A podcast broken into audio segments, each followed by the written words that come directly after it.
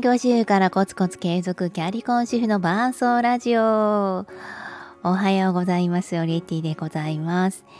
このチャンネルは仕事もキャリアも子育てもやりたいことも全部諦めたくないそう思っている私オリエティと同じように頑張っているあなたを応援する伴奏ラジオでございます。さて、2月17日金曜日の朝9時9分でございます。いかがお過ごしでしょうか？えー、東京ドームに昨日行ってきまして、そのお話をしたいと思います。まあ、私、音楽雑談、ロッキン Voicy という番組を Voicy の方でやっているので、なんか、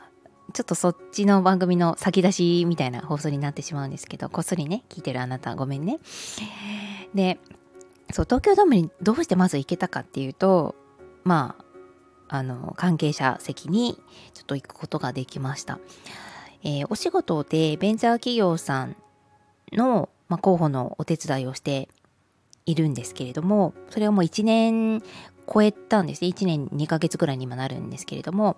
まあ、そのつながりで、えー、呼んでいただけたんですよね。で、まあ、目的としては、実際にエンタメに関わる身として、あの、本当盗めるところは盗みたいし、やっぱりそういう熱狂的なものを肌で感じて、仕事に生かしてほしいっていう、そういう社長の計らいがあったと思います。まあ、とはいえね、本当に仕事1%、99%遊びみたいな感じで行ったんですけど、なんか、普段、あの、アーティストが好きで、そのアーティストの、まあ、ライブの音とか声とか演出とかですね、もう、あの、そっちばっかり見てるので、まあ、今回その、ちょっと外からの視点がどうしても求められる席、まあ、席というかあの、まあ、私の周りの方々はそういう関係者の方があの何人かいらっしゃったんですよね。でそうするともちろん皆さん楽しんでいますし私も実際にコールレスポンス声出しが1月27日から、えー、マスクの着用の上できるようになりましたのでちょっと声をね出したりしました。もうね、めちゃくちゃ楽しかったですね。そう。なんですけど、やっぱり裏の音響とかカメラのスイッチャーとか、えー、シャボン玉が出る機械があって、その機械を出すタイミング、えー、片付けるタイミング、そして、えー、ドローンがですね、ずっとあの糸につながれて、だからドローンがもし、えー、故障して落ち、落ちようでも落ちないっていうね、ちゃんとこう、サーカスの、何て言うんですかね、あの、空中ブランコみたいな感じかな。一応吊るされてるような感じだったんですよね。でもそういうエンタメの裏側とか、スタッフさんが動いてる様子、えー、演出とか、観客の反応とかを見ておりました。うん、まあ一番感じたのは、やっぱり人が集うってすごいなっていう すごい薄いコメントなんですけどあの、まあ、東京ドームなので5万人ぐらいの方いらっしゃったんじゃないかと思います。もう満席ですよ。あの、えー、最近のペンライトって自分で色を変えるのではなく自分が手に持っていたらあの機械なのかな？それが連動してあのこう虹色にグラデーションになったりとか全員が赤になるとかそれが全て機械操作でされてるんですよね。なのであの自分がコンサートの彩る一部にこう自然に取り込まれるみたいな感じなんですよ。まあ、そこはあのちょっとね隣のメンバーとかとも話していたんですけどあの昔はモーニング娘。とかのライブに行ったら自分の好きな推しの方がいて例えば、まあ、安倍夏実さんだったら夏実っていう自分でそのペンライトとか、まあ、個人ですね作ったライトとかで、えー、ライトでこう光る文字を作って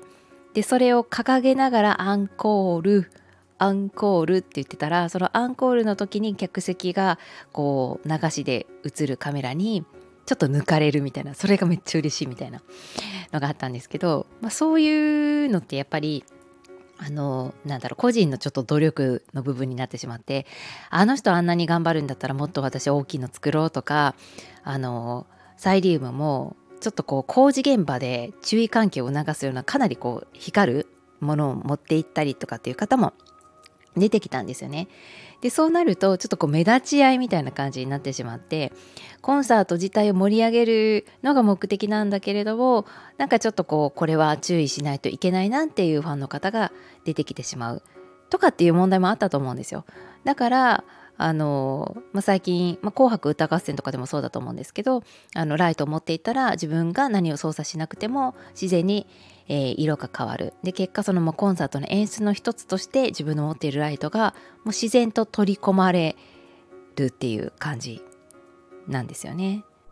えー、残念ながら私たちメンバーはその日誌さんのグッズがもうすごい並んでたのでまあ本当にね不意にちょっといけたっていう感じだったので、えー、そのペンライトを実際に自分が持って、えー、る感覚っていうのは味わうことができなかったんですけれども、まあ、それでもね声を出したりとか、まあ、ジャンプをしたりとか、まあ普段のライブのこうなんだろう周りの一体感とか周りのうわやっぱり5万人声出したらこんだけ大きい声出るんだっていうそういう感覚っていうのは味わうことができました。でここまで話すと、まあ、東京ドームただ行ってきましたみたいな感じになっちゃうので、えー、少しだけ仕事の話に絡めるとあの、まあ、私もともとイベント系のお仕事したかったんですよね。大学の時も最後の方は、まあ、派遣でイベントの、えー、手伝いみたいなのをずっとしてましたしあのお仕事は、まあ、専門学校の教員にはなったんですけれどもその中でもエンタメ要素がこう求められる仕事というのが今思うとすごい得意だったなって思ってます。動画を作ったりとか、まあ、そういうイベントとかね式典とかあの運動会とかなんかそういうところってあの、まあ、授業も好きだったんですけどそういうところも本当好きでいつかなんかそういうのを仕事にした方がいいよみたいな感じでも言われてました。ただ教員というお仕事も好きだったのでその時は一切考えて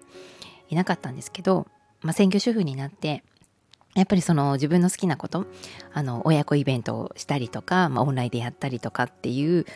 ところがなんか自然とできてでそれをあのやり続けていたからこそ今の仕事につながっているなとも思うんですよね。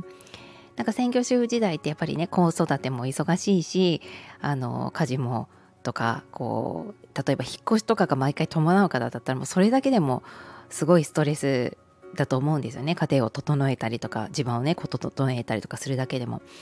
なんですけれどもその合間合間でもし次仕事するならこれがいいなみたいなものが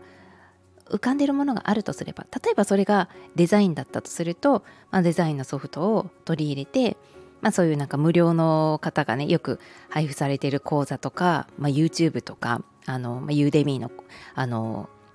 なんだろう講座を購入するとかでもいいと思うんですけれどもなんかそれにちょっとだけ触れとくとかあのいいかなと思ったんですよね。私もなんか今回そのエンタメっていうのに社長がね改めて触れさせていただいたことであの実際の自分のお仕事は大きなライブを演出するということではないんです。ないんですけれどもなんかこうちょっとした言い回しというか、まあ、文章を書くにあたってもあの、まあ、盛り上げにあたってもアーティストの方にかける声一つであってもイベントを作っていく時の細かい要素であっても活かせるところはあるなと思いました。でもそれがはい仕事にしたいですってなっていきなり取り入れてすぐにインプットアウトプットできるかっていうとなかなか難しいと思うんですよね。でも好きなことってもう自然とインプットしていてアウトプットする場所とかを自分で、まあ、趣味だけどっていう感じで作っていくからこそあの実際にお客さんを入れて何かできるかなと思っているのでなんか本当にあの普段の生活の中でやりたいなって思っているとかこういう仕事したいな転職したいなって思ってる要素の一つを体験しておくというのはすごくあの次の道とか未来が自然に入ってくる、えー、ようになるんじゃないかと偉そうに 思いました。はい。ということで、まあ、今回は東京ドームのコンサートに行ってきましたというお話でございました。それではまたね。